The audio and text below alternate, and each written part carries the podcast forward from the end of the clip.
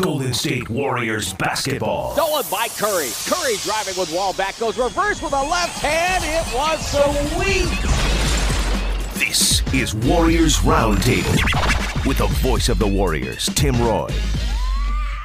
13 seconds, gets a screen. Jason Thompson helps out Curry. The dribble bounce pass Lee. Swings to Klay Thompson. He'll fire for three. Got it! 7.5 to go. Warriors lead 85 83. So it all came down to that shot for Klay Thompson on the right wing. The three gave Golden State a two point lead, and then they hung on for the victory. A much needed win over the Sacramento Kings 87 to 83. I know it was not an impressive win, but uh, let's face a couple of facts here. One, the Warriors are trying to work their way back to the level they were early in the season. It's going to take time. Now, starting this stretch, 16 of 22 at home. We've gone over that a number of times. But think about it. It's one quarter of the season. The Warriors have time to get this going again, and they will they'll do it in incremental steps as they integrate Andrew Bogut into the lineup. Now, the win was the second consecutive win for the Warriors, and it was a huge win in this regard. The Utah Jazz let one get away in Cleveland, and the Houston Rockets lost in Dallas. So Golden State picked up a full game on both of those teams. It was a big night for Golden State. They finished with five players in double figures, despite shooting 36% from the field, their lowest in a win this year. So if you think about good teams, what are they supposed to do? They're supposed to win the games that you pencil in as wins, and this was one of those. And also win games when you don't play well. So the Warriors didn't shoot well. They shot 36%, their lowest in a win this year, and still came away with that victory. Uh, that that to me is a good sign. That means that they didn't let this game get away, and they are, in this sense, taking care of business. Tim Roye on the Warriors Weekly Roundtable. Once again, I invite you to take a seat and listen for the next hour.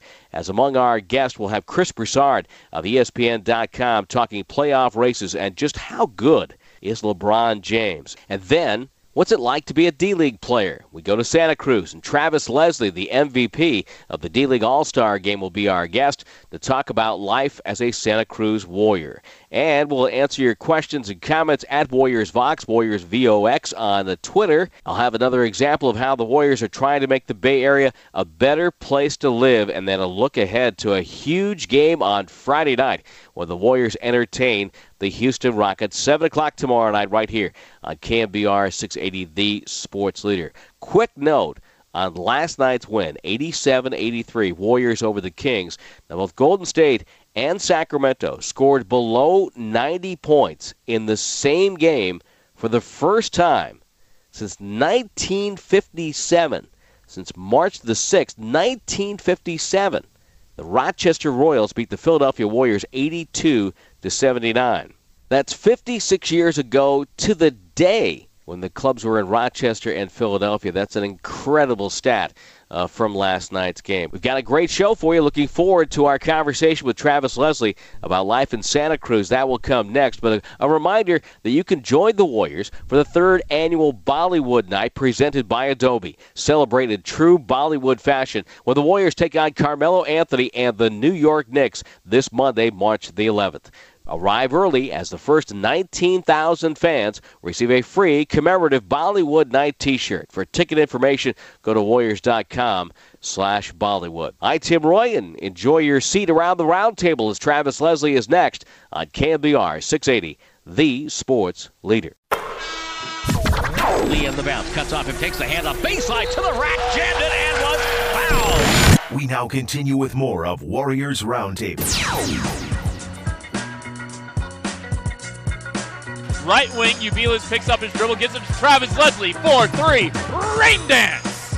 And Travis Leslie has 31 points. That's a season high. There was one player that stood out amongst all of them. It's the man to my left, Travis Leslie of the Santa Cruz Warriors, scored 19 points, seven rebounds, leading his prospects team to victory. So it's my great honor to present the 2013 NBA D League All Star MVP trophy to Travis Leslie. Congratulations.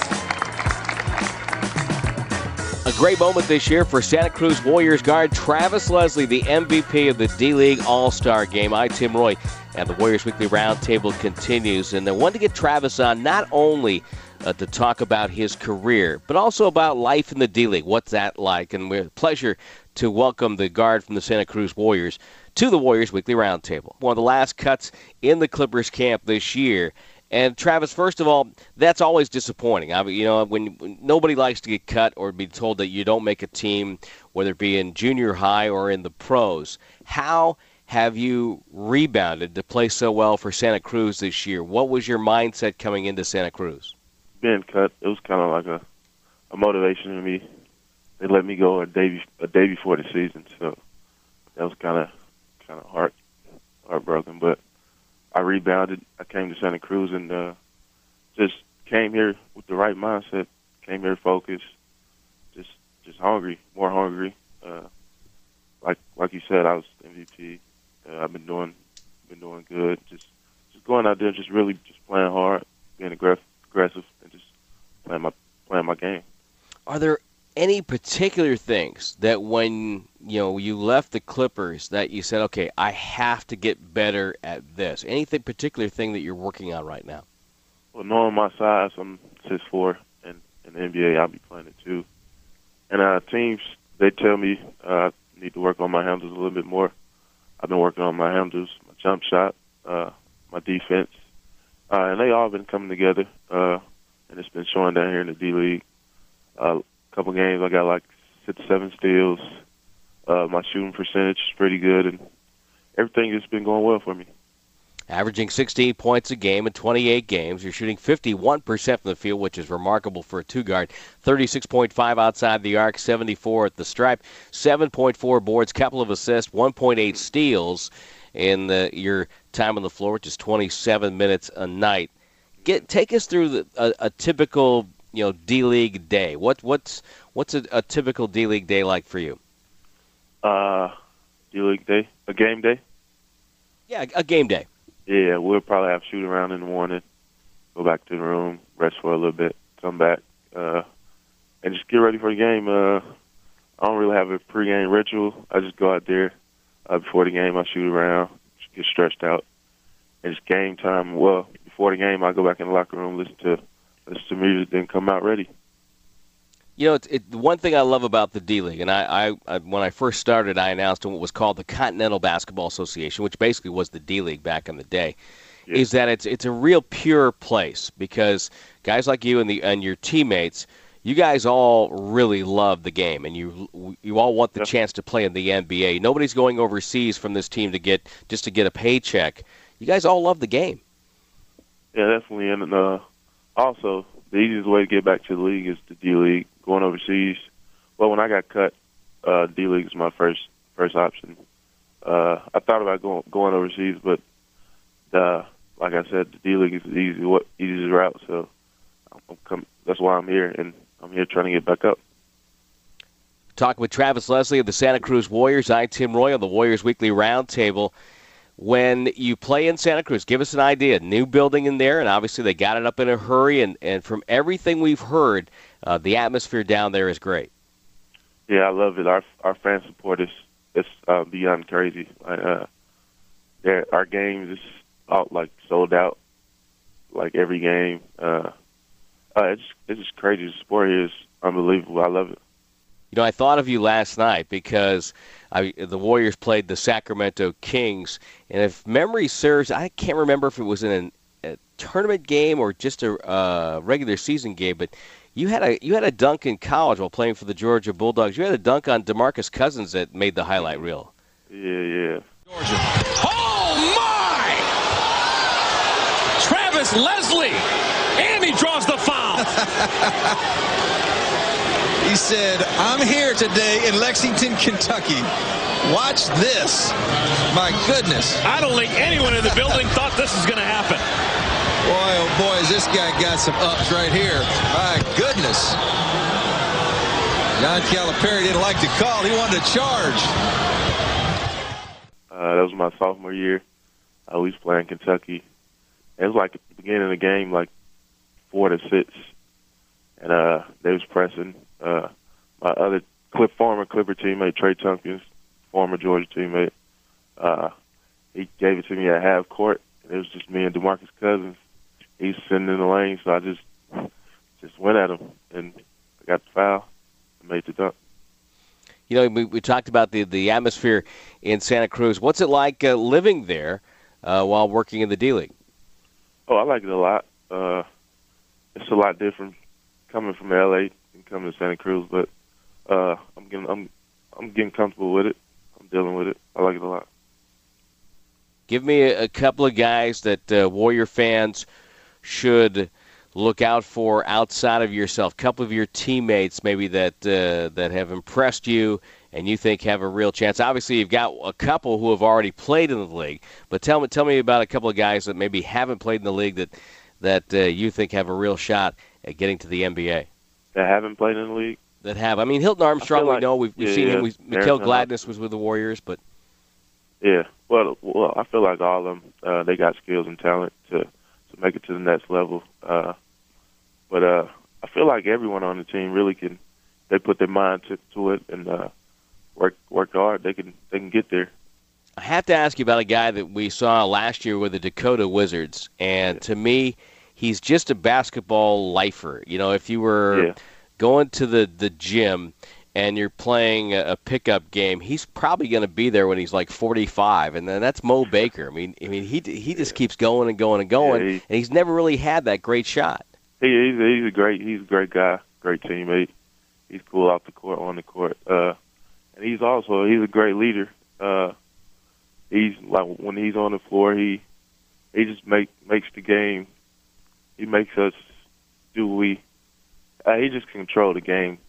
Controls the game, and uh, like you say, he he's been playing for a long time, so uh, he just, he knows what to do, and uh, I love playing with him.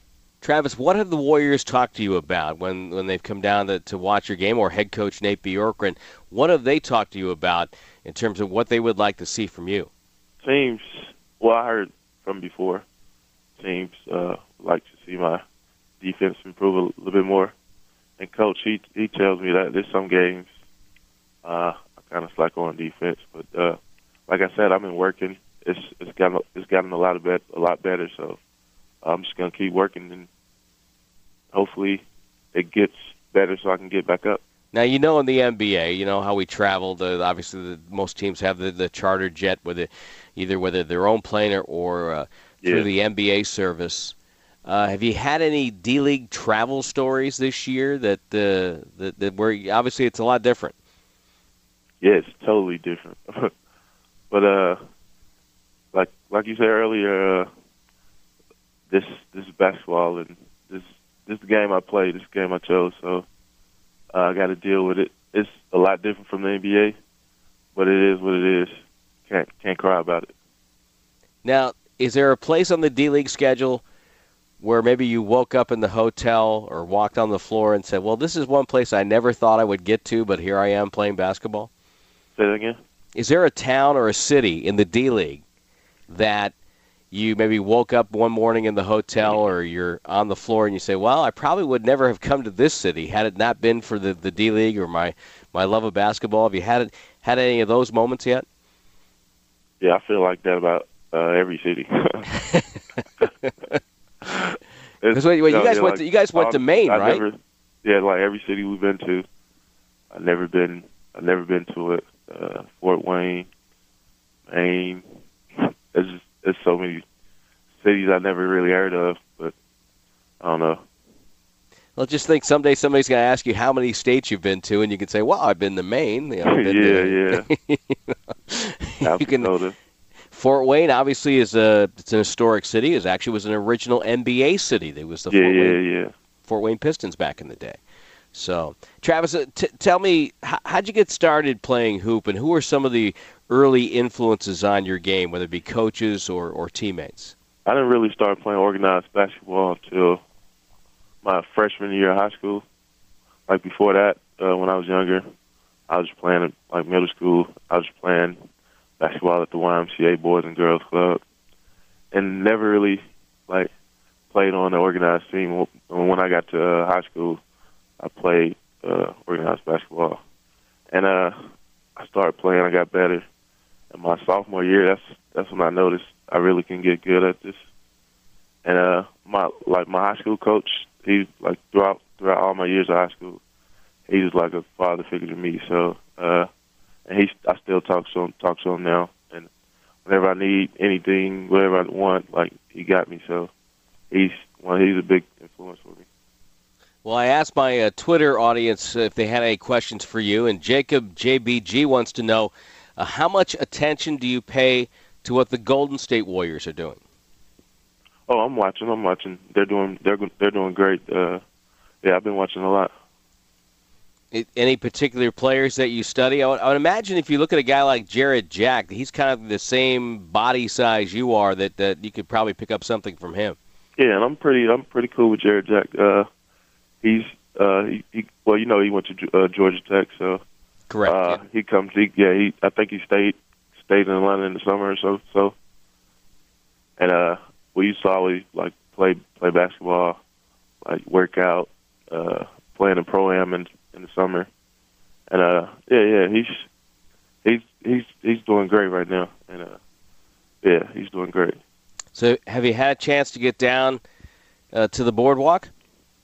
Yeah, I've been a couple times. Me and my teammates, uh, we went to the arcade, uh, play laser tag, played a couple games on the arcade, and I don't know, went just walked on the beach a couple times. Uh, you have uh, laser tag. Are you uh, are you good at that? Nah, I'm not. well, I thought I'd give you an opening. Maybe you're maybe you're an expert at it. I don't know. Um, I'm gonna get I'm gonna, I'm gonna get better though. I'm gonna try to try, try to practice. What would, what would your uh, arcade game of choice be? Arcade game of choice? Yeah. Uh, well, while I was there, I was playing Fruit Ninja a lot on the big screen. Okay. yeah, yeah. I'm, right. I'm, pretty good at that. Are you a, a, video game guy away from the floor? Yeah, yeah, definitely. And what, I got an Xbox, PS3, all that. Oh wow. Okay. yeah. So what uh, what uh, what what games are keeping you busy right now? Well, NBA 2K13, and also Call of Duty. Call of Duty. Okay. Yeah. All right. Hey, uh, I appreciate the uh, the the time today. Uh, I guess a, fi- a, final question for you is is uh, just tell tell me are you are you know obviously you want to be in the NBA you know that's what yeah, the whole yeah. goal is but are you enjoying it down there in Santa Cruz? Yeah, yeah, I love it like I said, the fans they're giving us all the support we need. Uh, I'm on I'm in a great great city, great team, great coach, and a lot of great teammates. So yeah, I'm loving it right now. And there are a lot worse jobs to to have than getting paid to play hoop. That's for sure. Yeah, definitely. All right. Hey Travis, I appreciate your time uh, today, and best of luck. We hope to see you in a Golden State Warriors uniform sometime soon. And uh, while you uh, get ready, nothing but success for you uh, in the D League. Thank you. My thanks to Travis Leslie. We had a chance to catch up with Jarrett Jack at practice. Jarrett Jack gave us his rundown on Travis Leslie. I mean, he, went to Georgia, my, my arch rival. Um, you know, we have a lot of mutual friends. You know, I watched him, uh, you know, from a distance uh, during his college career. You know, beating up on my yellow jackets and uh, you know the tremendous battles they had in the SEC, and uh, was definitely one of the reasons Georgia was able to turn their program around down there. Tremendous athlete, you know, one of the best athletes around. You know, not just saying D League, but just period in basketball. Um, super athletic talent. Um, you know, young player that I think can develop into something special. You know, I think once he really finds his niche on the team, um, opportunity is everything. Um, he gets into a space where they, you know, actually have a niche carved out for him. And once he's allowed some time to kind of excel, I think he'll do pretty good. Well, Warrior fans, the on-court shootout is back. You can renew your 2013-2014 season tickets tonight and be automatically entered for a chance to compete in the on-court shootout during select Warriors home games. A chance to win $12,500 in cash. Call 1-888-GSW-HOOP and press 1 to renew your season tickets by March the 20th and save. No purchase is necessary to enter or to win. Big ball game tomorrow night. Warriors and the Houston Rockets starts at 7 o'clock on the KNBR 680, the sports leader. Lee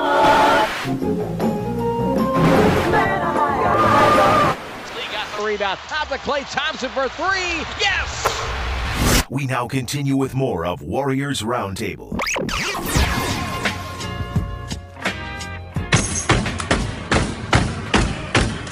Golden State Warriors are steadfast in their commitment to make the Bay Area a better place to live. And earlier this week, at the Warriors practice facility in Oakland, the NBA and the Special Olympics spread the word to end the word campaign. The Warriors hosted 45 athletes from Special Olympics of Northern California for a basketball clinic. Players Jarrett Jack, Andris Biedrins, and Richard Jefferson joined the Warriors youth basketball staff, helping to teach basketball drills, fundamentals, and most importantly, fun for all the athletes in attendance. The NBA's global partnership with Special Olympics began more than 30 years ago when the league helped to introduce basketball as a new sport to the organization, and it continues through sponsorship of Special Olympic basketball tournaments. The Spread the Word to End the Word campaign is aimed at ending the hurtful use of the R word, retarded, negatively impacting people with intellectual and developmental disabilities. So the Warriors, the NBA, and the Special Olympics are arm in arm trying to help spread the word to end the word. And it manifested itself at the Warriors practice facility. It's tremendous. You know, the things that the NBA, Golden State Warriors, and uh, Special Olympics do, you know, putting on events like this for these kids is tremendous. You know, sometimes I know from their situation, they feel as though they're looked over. They don't get the same privileges other kids get. So tonight, to allow them to let them uh, live out their dream, maybe for an hour or two, who knows, who knows how long that smile will last on their face. Like the ceiling can hold Really nice. You can see uh, how excited and happy they are. This is my second time with this uh, this kind of clinic here. It's, it's really a lot of fun. I see a lot of people who were here last year, and it's been amazing. Like. You can see how much joy you can bring in that short period of time. Uh, they're so excited to see you, and you know, after this evening, I think you know they're gonna remember this moment for a long, long time, and uh, it's really, you know, it's, it's, it's so happy to make everybody else happy.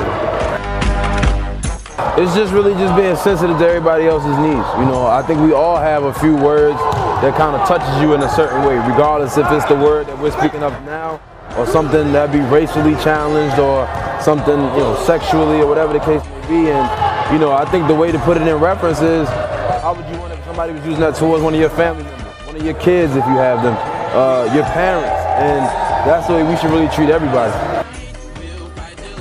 My favorite was from uh, Ryan. He walked up to me and called me uh, two J's, which was definitely very, very unexpected. But you know, it just goes to show you, you never know how many fans or people that really love and support this team.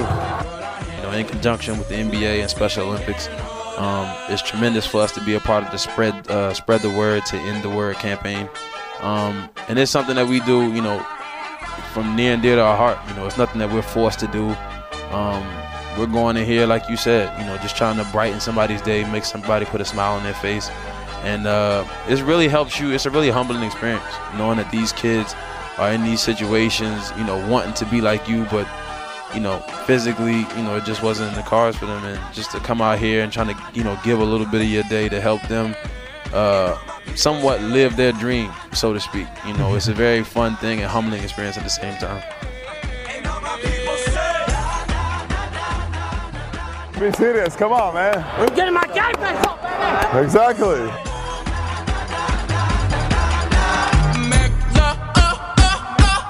Can we go back? This is the moment. Tonight is the night. We'll fight till it's over. So we put our hands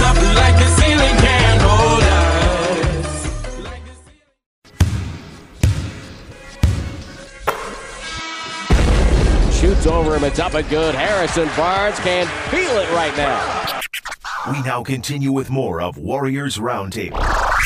Let's find out what's on your mind right now on Warriors Vox on Twitter, Warriors VOX, or send me an email at troy, T R O Y E, at warriors.com. Well, Jarrett Jack seems to be the man of the moment uh, this week on uh, Twitter.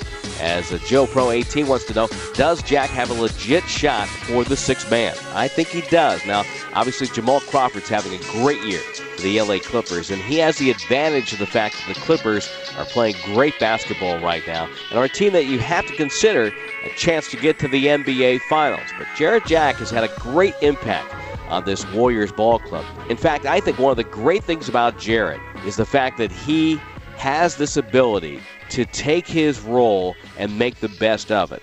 A lot of players in this league have a hard time coming off the bench because they feel they're starters. But as Jarrett explains here, it's all about your attitude and finding a way to contribute to your team.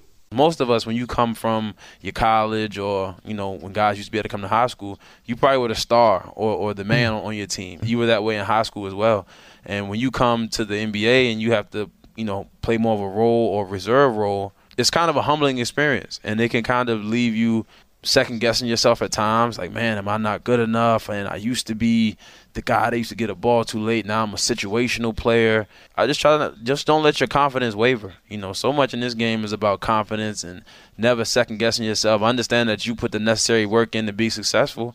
And you know when you get your opportunity just try to make the most of it Next up on this week's edition, G. Hopper wants to know about the turnovers. What can the Warriors do to cut down on those turnovers, which has been a bothersome subject for the Warriors since the beginning of February? Well, we talked to Jarrett Jack. It's his week here on Warriors Vox, and he talks about the difference of turnovers. It's one thing to give the ball up when you're aggressive trying to make a play, it's another thing to be sloppy. I mean, it sounds like a simple recipe, but you know, when you say don't turn the ball over, don't turn the ball over, but be aggressive. So sometimes, you know, you being aggressive and trying to, you know, create opportunities for yourself or for your teammates can lead to those turnovers. But mm-hmm. it's just the type of turnovers, you know, the careless ones. That's where we just just throw the ball out of bounds, or you know, you know, I don't I don't think coach minds the ones so much when you're making aggressive play to the basket let's just say you get stripped. Okay, those are ones we could deal with.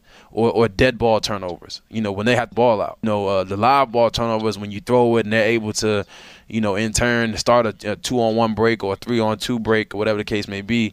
Those are the ones that kind of come back and bite you in the end. What about Lucas wants to know uh, do the Warriors go to zone defense with certain lineups? And what does Coach have against Barnes? Seems like he rides the pine way too much. Well, first of all, the zone defense. I think the Warriors like to go zone, not necessarily dictated by lineup as much as it's dictated as a change of pace to show the other team something different. And when they do it, especially coming out of timeouts or after free throws, it's really interesting to watch the other team.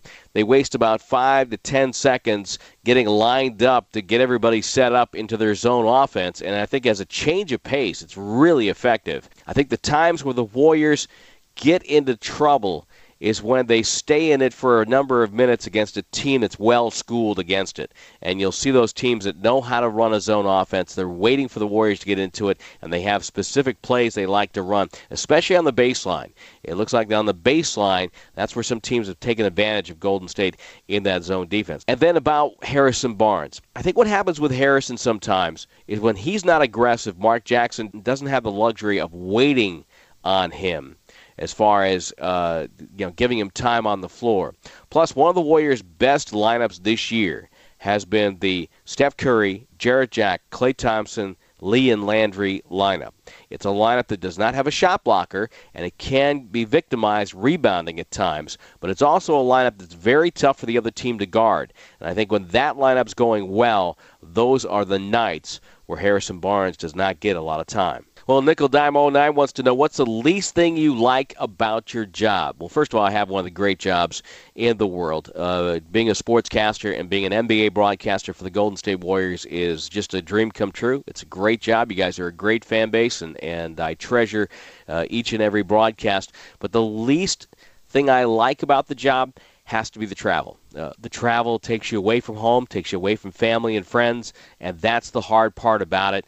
Uh, I have to tell you, coming off that a week long trip last week and getting ready for Monday's game was tough. It was tough physically and mentally, uh, not only for me, but uh, for the players. It's just a hard part of the NBA life. It's a hard travel, and uh, that's the one thing you know I could do without. If, if there is one thing, one futuristic invention I would have would be the transporter from Star Trek. If I could do that, that would be awesome. To come from one spot to get to the the next arena, that to me would be the uh, greatest invention ever for an NBA broadcaster. That's going to wrap it up here on Warriors Vox, Warriors VOX, or send me an email at troy, T R O Y E, at Warriors.com. We try to answer questions that you have, not only for me, but also for Warrior players and head coach Mark Jackson. We continue with more on the Warriors Weekly Roundtable, a conversation. Chris Broussard of ESPN is next. We're going to talk about the playoff races, East and West, on KNBR 680, the sports leader. Live long and prosper. Up and good. David Lee getting to wherever he wants to go on the floor and knocking everything down. We now continue with more of Warriors Roundtable. Here on the Warriors Weekly Roundtable, Golden State back in action tomorrow night when they take on the Houston Rockets. And uh, joining us right now from ESPN is Chris Broussard, who's going to be handling the uh, sideline duties for the game in front of the uh, Rockets and the Warriors. He'll be up in Boston when the Atlanta Hawks are in town. And, and Chris, uh, first of all, thanks for joining us. And uh, obviously, when you look at the Celtics, and we just saw Boston in Boston, uh, they've really come together without Rondo. They've, they've got a nice little chemistry, and it's it's all based on what they do on the defensive end. Yeah, I think their record is 13 and four uh, since Rondo went down, and what you see is just um, first of all defensively. Rondo's a, a solid defender. Uh, most scouts around the league will tell you that he's overrated defensively. He's known as a great defender. And while he does get you steals, and you know he can obviously really buckle down when he wants to, um, he you know gets out of position at times, and the rotations can get messed up because he gambles a lot. So when you put Avery Bradley in there with Courtney Lee, now you've got two really good defensive players on the perimeter, and, and Avery Bradley is phenomenal defensively. He's picking guys up full court. He's really pressuring them, and that just slows down the offense uh, and keeps them from getting into their sets uh, until late in the shot clock. So defensively, that's a big reason why they've improved because they can really pressure opponents on the perimeter now. Offensively, Rondo obviously terrific playmaker, led the league in assists. Uh, but now that he's out, there's a lot, there's more ball movement, and other guys are getting a lot more touches. He he would dominate the ball as a lot of great point guards do. But now, without him and Bradley and Lee, neither of them is a true point guard. So now you've got the ball moving a lot more, and you got two veterans who, in addition, mainly Pierce, in addition to being a great scorer, he also can make plays for his teammates. So he's almost, I wouldn't say a point forward, but he's a guy that can really make a lot of plays uh, and he's having to do that now that Rondo's not there. And same with Kevin Garnett. He's a great passer. And so they're playing through those guys and really getting a lot more ball movement on offense. Uh, even you saw last night against Indiana, the great feed for the game winning layup from Garnett to Jeff Green. So that's their formula and it's really working well. I wouldn't argue at this point, certainly, still a small sampling that they're better without Rondo because you know, he's such a great player. You you certainly love to have a point guard like him. But they are playing well, and you have to give those guys a lot of credit. I mean, they're veterans. KG and Pierce are just straight up winners, and that's seeping into the other players uh, and who are following their lead. And then, of course, Doc Rivers doing a tremendous job. You know, it's funny too. You look at the East, and and we've got a little bit of a race with the Warriors and Houston and Utah at the bottom end of the West, which I'm going to ask you about in a moment. But let's start with the East because a game and a half separates four to seven. So a game and a half from one of those four teams: Brooklyn, Atlanta, Chicago, and Boston, uh, possibly getting home court advantage. Who do you like in this this run to the finish? Who do you think has the advantage? Well, I probably would say Brooklyn. I know they've, you know, they've been up and down. Uh, I think they've played very well at times, and and I expect them to to get better and kind of really settle into who they are uh, pretty soon. Um, but Chicago is the team that everybody kind of has its eye on. First of all, is Derrick Rose going to return? Um, you know, you're getting to a point where I'm sure he would be able to play at some point this year but you're getting to a point where if he doesn't come back soon, then you may feel like just, you know what, let's just shut it down until next year. I mean, you don't want to bring him back during the playoffs or right before the playoffs because no matter how ready he is, there are going to be ups and downs. I think you want to bring him back with, say, a month or so in the regular season so he can really get, you know, get his legs under him, get used to playing, get his timing back get his chemistry back with his teammates, and really find out, okay, how he needs to play this season. uh, going forward for them to have their best chance to win.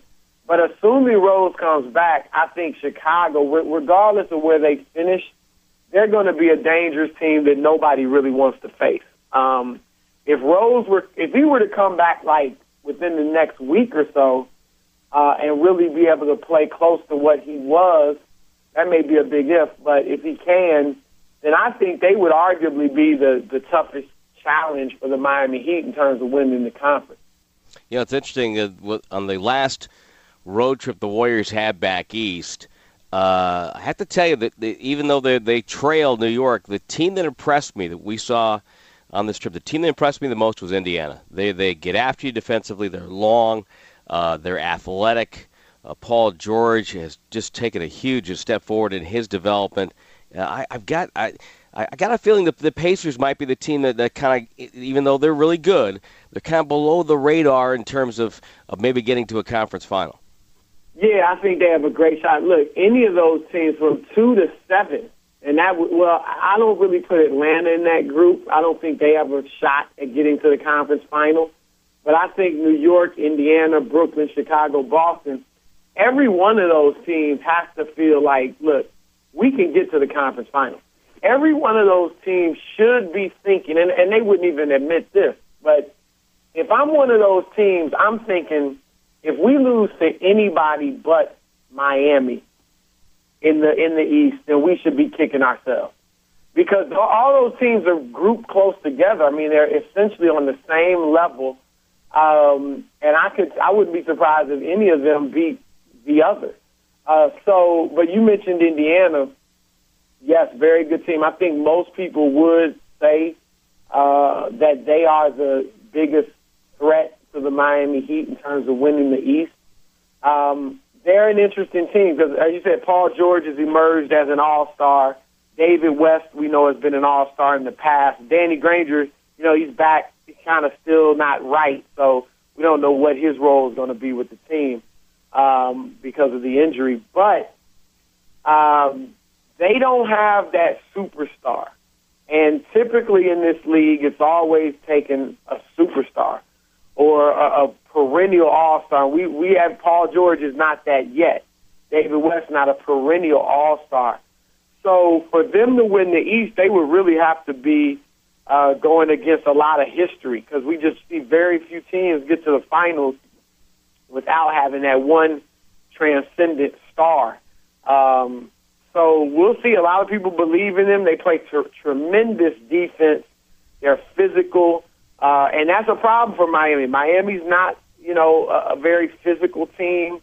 Uh, they're not big, so if you've got size and you want to pound uh, in the paint, then then you can give them problems. We saw last night Nikola Vucevic from uh, Orlando. I think he had 25 points, 21 rebounds, some big numbers last night when they almost pulled off the upset of the Heat. Yeah, don't remind Doug Collins of Vucevic.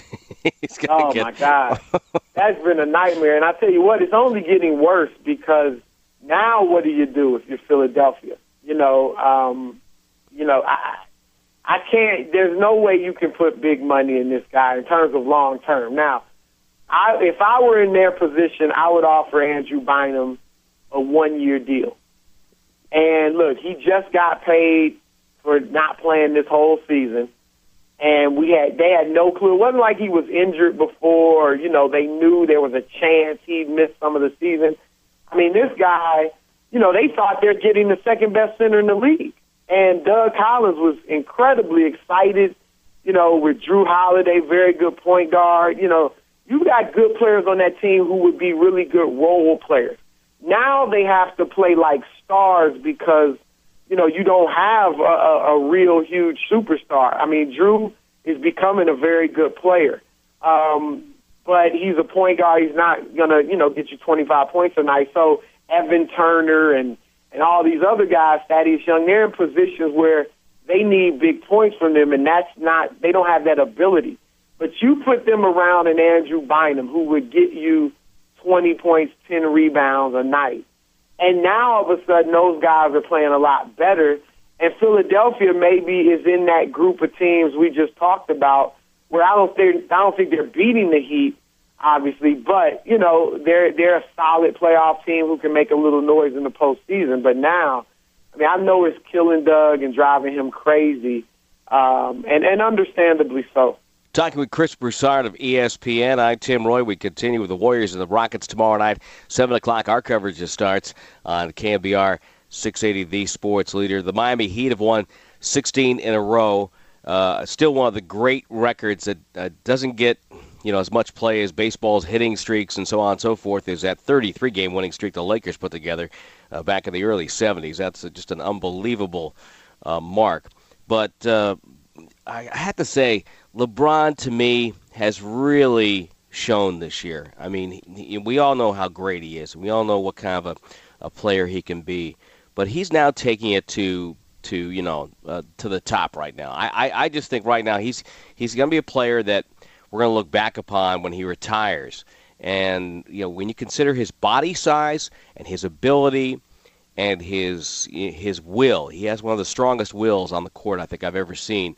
I mean, he's just he's just unreal. He, he's certainly you know he has to be now in the discussion or starting to get into the discussion, you know, of of the best of all time because I just don't remember a guy ever being that big, being able to do the things that he can do on the floor. Well, he's the size of Karl Malone. You know, Exactly, Karl yes, Malone exactly. doing all the things. He's just running the point, shooting threes, defending every position on the floor, defending point guards at times.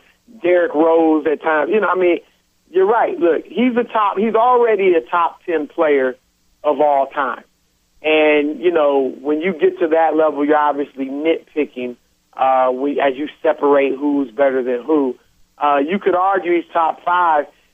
I think the thing, just the eye test, and just in a vacuum, you could maybe argue he's the best player of all time. You know, I had one general manager tell me, he said, if you take out winning, he thinks LeBron's the best player ever. And that might sound funny, but you know, meaning if if it's not about rings, if it's just who is the best player, you know, looking at their body of work, he said it'd be LeBron James. But obviously you do incorporate the winning, you do incorporate rings, and that's where Michael Jordan was six, a Kobe Bryant was five, a Magic Johnson was five, even Larry Bird was three. You know, these guys have that over LeBron at this point.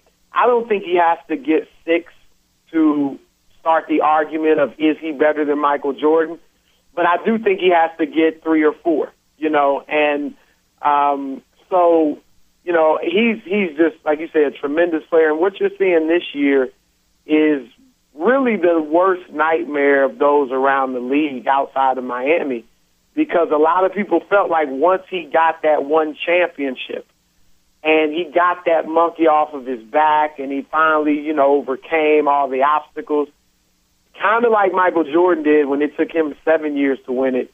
Uh, they felt like that would take LeBron to another level and he would begin to play more relaxed and just be more comfortable and really just as great as he's been, become even even greater. And I think that's what you're seeing this year. I mean, he's always played great basketball, but now that those the streaks he's had of shooting over 60% from the floor, you see him not settling for jump shots.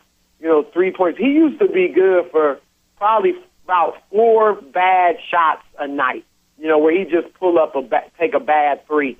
Now he's not settling for bad threes. He's shooting over 40% from the arc because he's shooting less from there. He's going to the hole more. Last night you saw him hit the game-winning layup against Orlando. Um, you know, he's posting up more. So he's really just playing terrific basketball. And it's obviously spilling over to the team, which is really what you like if you're as a as a coach. Uh, not only is he playing great individually, but it's leading the team to victories. And so who knows? He's still young. He's 28 years old. Uh, still, you know, when you look at how long Kobe Bryant has played at a high level, I mean, Kobe's playing great into his 17th season. I mean, if LeBron can do that, then you're talking about, you know, another seven, eight years of tremendous play from him, and who knows how many championships. So yeah, um, he is certainly already an all-time great, and probably in the single-digit uh, all-time greats. Um, and and the sky's the limit. I mean, we'll have to see how far he can climb and can he really challenge Michael Jordan for that that mythical um, title of the world's best player ever? Chris Broussard, our guest from ESPN. I'm Tim Roye, here on the Warriors Weekly Roundtable. I've got a topic for you that you can chat with Jon Barry when you guys are uh, waiting to come I on. think John might be in Boston with me tomorrow. I Okay, think. so I'm not here- positive. Damian Lillard reminds me of this because you know he's an Oakland guy, and uh, and obviously I'm an advocate because I've lived here now for uh, 18 years. It's my 18th year with the Warriors, and and I just think the East Bay, especially, and the Bay Area in general, it's kind of an underrated basketball area. As I was arguing with an East Coast buddy of mine uh, over, uh, uh, well, let's say over a cup of coffee when we were on the road trip. I, I said that, uh, uh, you know, hey, I'll start with, you know, the backcourt of Kidd and Payton with Bill Russell at center and Silas at power forward. I'll find a small forward, you know, who's, you know who can go. We'll start with that team and, and go from there. I just think it, it, the East Bay's produced a lot of great basketball talent, and uh, it, it's it's and Lillard's the the latest uh, to come out, especially the Oakland area you know, who has that little chip and little fire in his belly, and he he's been uh, outstanding this year for Portland. No, you're right. Look, that is a great, uh, underrated basketball uh, hot hotbed. There's no question about it. You know, you've got the D.C. area. Obviously, you got Prince George's County near there. You've got. I think New Jersey now is better than New York. New York. Look, New York. I, I'm not going to belittle what New York has meant to basketball, but I think at this point it's overrated. You know, most of the players coming out of there now, they really get all the hype in high school. They're not living up to it. You know, I mean, Lance Stephenson has become at this point a solid role player in Indiana, but he was supposed to be the best player in the country. You know, coming out of high school, Sebastian Telfair had a nice. You know, he's had a career, and that's you could that's saying a lot for a guy that's really only about five ten, if that, uh, five nine, five ten. And, you know, but remember how much hype he got coming out of high school. He was supposed to be the best point guard in the country. Right. You know, so I think New York has become overrated. And and I agree with you. Obviously LA is good, but the Bay Area, you know, that Seattle area is tough too. You know, Very they good, produced yeah. Nate Robinson, Jamal Crawford, Brandon Roy, Marvin Williams, a lot of good players up there. So uh yeah, you you no question. You don't get any argument from me that the Bay Area is certainly a, a great basketball area. Okay, bottom end of the West here. Before I let you go, you got the uh, the the Jazz, the Rockets, the Warriors picked up a, a big night last night for the Warriors because they picked up a game on both Houston and Utah. Uh, the Lakers somehow stole one last night, coming back with a huge fourth quarter comeback oh in, in New Orleans. Uh, to me, just looking at the schedule now, this is schedule only. It looks like Utah probably has the toughest road, and if if the Lakers are going to catch a team, it might be the Jazz. No, I agree with you. Utah's schedule is brutal. I mean, they've got New York. I think they got Chicago next, then New York, then they got a I can't think of it, it's Philly or some somebody that's not very good. And then they play Oklahoma City. I mean, they've got San Antonio, they've got New York again. So their schedule is tough. And I do agree with you. I see the Lakers sneaking in. Now, if you're the Lakers, certainly you're thinking, okay, yeah, we'll we'll we'll just be happy to get in. But ideally, they do want to try to climb up to that sixth spot. And I know the Warriors want to keep that spot because you've been three and one against the Clippers, which is what the three six matchup would be at this point. Correct. Um, you know, the Warriors have been struggling. You know, they've won two in a row, so they they've kind of started to turn it around. But we all know they've been struggling lately. What five? They won five of their last fifteen or something like that. Um, and I thought they had a chance to fall out. Um, but if they're, you know, maybe they're turning around, starting to play better. Uh, but for them, the the focal point needs to be obviously staying in the playoffs, but trying to hold on to that sixth spot. Not that you fear anybody, but you know if you're seventh or eighth, you're gonna have Oklahoma City, maybe San Antonio, assuming they can hold on uh, without Tony Parker for a few weeks. So that's not a matchup you want to go into. So uh, yeah, I think I think the Warriors want to hold on to six. The Lakers will sneak in. I think the Rockets will stay uh, because they've been fairly consistent this year with who they are. So it's, it's going to be a great, great, great playoff uh, run as always in the Western Conference. Yeah, 14 of the last 20 for the Warriors will help them because 14 of the last 20 are on the home floor. They've been road heavy uh, for a long time in the middle part of this season. And uh, and you're right. You know, I think the the other thing about the Lakers is they may sneak in, but but if you're you're sneaking in to play Oklahoma City, that's not a sneak in. That's you know, that's a No, that's exactly. I mean, that's a, that's what a lot of people are saying. You know, under their breath. Look, yeah, it's all about the Lakers making the playoffs and all that. But uh, if you get there and your first round is Oklahoma City or, or even San Antonio, it's going to be a short stay. So why? Because this is the thing. The Lakers. I know they've won. I think they've won 14 of their last 20, um, something like that. But they're not playing much better. They really aren't. I mean, they're finding ways to win. I guess they're playing better than they were two months ago, or a month and a half, or a month ago, just by the record. But they still don't know who they are. That game last night. I mean, there is no excuse when you're fighting for your playoff life, and you're facing a team in New Orleans that is almost has the worst record in the league. There's no excuse for you to be back down by 22 points. I think it was 22 at one point. You know, and and to have to come back the way they did and to ride Kobe Bryant's cape uh, to the to the victory, that shows you they aren't they're not playing well. They don't know who they are. You know, they they're not. You know, are we a slow down team? Are we a fast team? Do we post up? Do we pick and roll? Does, is Kobe a volume shooter? Is he going to get everybody involved? They don't know. And D'Antoni wants to play one way, and the players feel like they need to play another way. And defensively, they're atrocious. Uh, so even if they look, I want them to get to the playoffs because it's certainly a more exciting story. Uh, if as long as the Lakers are alive, I mean, it's great drama. Uh, it's something to talk about. It, it's awesome. It's like when the Heat were struggling uh, with the Big Three. Uh, but there's no reason to think that they're going to be able to make any noise whatsoever when they get there at this point, unless they really turn it up, turn it on over the next month of the season. Chris, the final question for you, and, and it's only because we play the Bucks on Saturday. I'm going to ask you about this. I read uh, Beno Udrih's comments about the Milwaukee not being a good place right now after he was traded. Uh, what do you hear about the Bucks? Obviously, we're interested. Uh, Monta Ellis obviously starred for the Warriors for a number of years, and we know how dynamic a player he can be. But he's in the same situation he was with Steph Curry. He's playing with a, a, a, a smaller backcourt, a member who needs the ball in his hands as, as well. Uh, what do you hear about the Bucks and, and and what they might be looking at doing in the off season? Well, obviously, Brandon Jennings will be a restricted free agent. Monta Ellis, a free agent. If he opts out, which he will, uh, he'll be a free agent. They like both of them. Um, they do understand, look, it's tough to win with a small backcourt like that. You got two small guys, so defensively you're going to be at a disadvantage. But those guys can play. Uh, it, it is, you're right. It's very similar to the situation in Golden State, you know, uh, when Monta was there, especially when it was Monta and Steph Curry. Um, but they understand they may have to lose one of those guys. I think they like to keep Brandon Jennings, uh, but they they understand they may lose one of them. It could end up being him, could be Monta Ellis.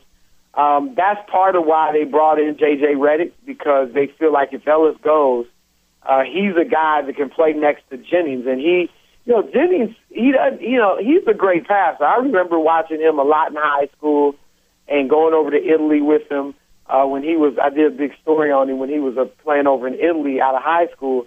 He does have tremendous passing skills and court vision. His assist numbers don't really show it uh, this thus far in his career. He's at six and a half right now. But the last few games with Redick there, you've seen his assists have been through the roof. 19, 17, and 12 in his last three games. Um, so Redick could play next to him, they believe, because Redick's such a great shooter, and Jennings can create opportunities for him. Um, they were, as you know, they were really going hard after Josh Smith.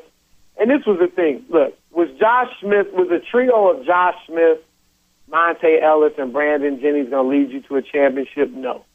But you're in Milwaukee, and, and you're not getting, if most free agents aren't going to go there. Now, you can overpay somebody, and, um, you know, maybe you get a special type of guy who doesn't really care about the, the city, uh, and maybe they'll go there. But for the most part, you're going to have to build through trades, free agency, and things like, or not free agency, the draft and things like that. When you talk about trying to get that superstar. So they thought maybe that trio it, it makes them relevant. You know, that's a good trio uh, with Ellis Smith and Jennings. Uh, and if they had gotten that, they would have been an exciting team, fun to watch. Would have played up tempo, uh, and you know would have been a, a solid playoff team. And at this point, that's a huge improvement over what they've been over the past several years. So uh, that's really what's going on in Milwaukee. Championship, being a, being a contender is nowhere near being in sight. At this point, it's about let's get relevant, let's be a perennial playoff team, and see if we can build from there and take that next step. Yeah, you know, Smith and uh, Monta, that great history they have back in AAU ball, uh, would certainly they yes, would get that's, along. That's you know, and that's one reason Josh Smith was willing – you know, Milwaukee was on his list of places he would be willing to go and stay long term because he, you know, of his history with Monta, and also, you know, he likes Brandon Jennings' game too. He thought they could have really been pretty exciting. I always learn something when I talk with Chris Broussard, talking some basketball. I follow you on Twitter. Uh, how can the people listening tonight follow you? Uh, at Chris underscore Broussard. So uh, I appreciate the plug, and uh, good talking with you guys. And we look forward to your work uh, tomorrow night on the game in Boston. Safe travels there. Say hi to Mr. Barry for us, and and uh, look forward to maybe uh, seeing you at Oracle sometime in the future. I'd love to get out there. I don't have anything scheduled out there, but uh, maybe we can work something out because I'd love to get back to Oak Town. I'll have my boss call your boss.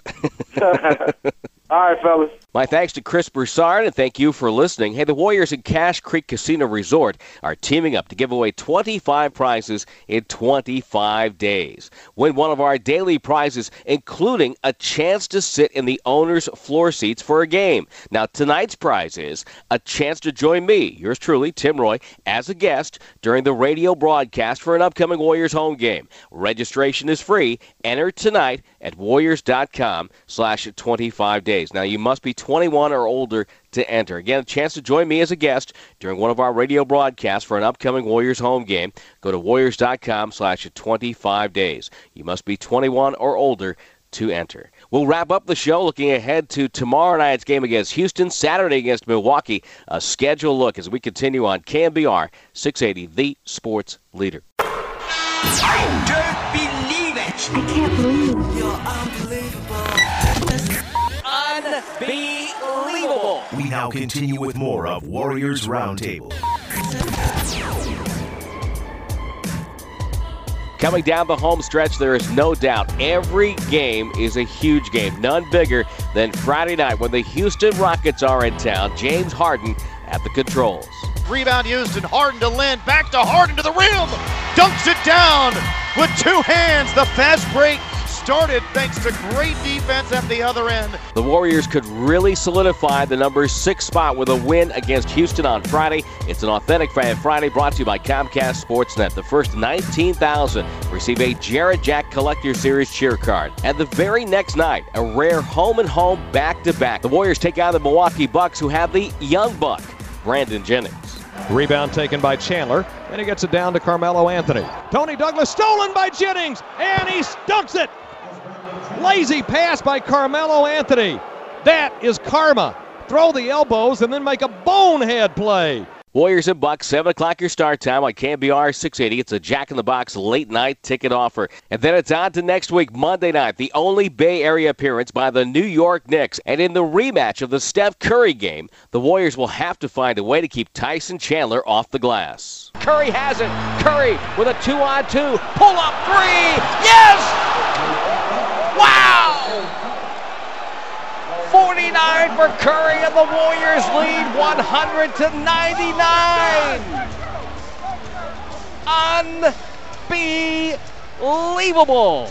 Timeout, New York. Lob for Chandler, wide open. Another easy dunk for Tyson Chandler. And on Monday, it's Bollywood Night presented by Adobe. The first 19,000 fans receive a commemorative Bollywood Night t shirt. Warriors and the Knicks, 7 o'clock Monday night on KNBR 680. I'll be joined by Tom Tolbert on the Monday night broadcast. And then Wednesday night, the Detroit Pistons in town. Brandon Knight taking on more of a scoring role for Detroit. Now Brandon Knight feels it again. Heat check. Hits a three from the right sideline. Holy mackerel. Three out of four from long range. What a third quarter for Brandon Knight. 15 points. Warriors and Pistons, 7 o'clock, your start time on KNBR 680. It's a Jack in the Box late night ticket offer, and that will bring us to next week's show, the weekly roundtable, starting at 8 o'clock. That's going to wrap it up here. I'm Tim Roye for producer R.C. Davis, Dave Feldhouse at the controls. My thanks to Chris Broussard of ESPN. You can check him out tomorrow night when Atlanta takes on Boston on ESPN. He'll be doing the sideline work there. And also Travis Leslie for giving us a look inside the Santa Cruz Warriors and what it's like to play in the D League. Hi, Tim Roye, Warriors and the Rockets. Huge game tomorrow night at Oracle. Starts at 7 o'clock, and you could talk about it right now with Ray Woodson on KNBR at 808 KNBR to talk about tomorrow night's matchup. Hi, Tim Roye saying good night for the Warriors Weekly Roundtable. Golden State Warriors basketball. It's a four on three. The trailer's Curry right side fires away. Three ball. Curry. For tickets, go to Warriors.com or call 1 888 GSW Hoop.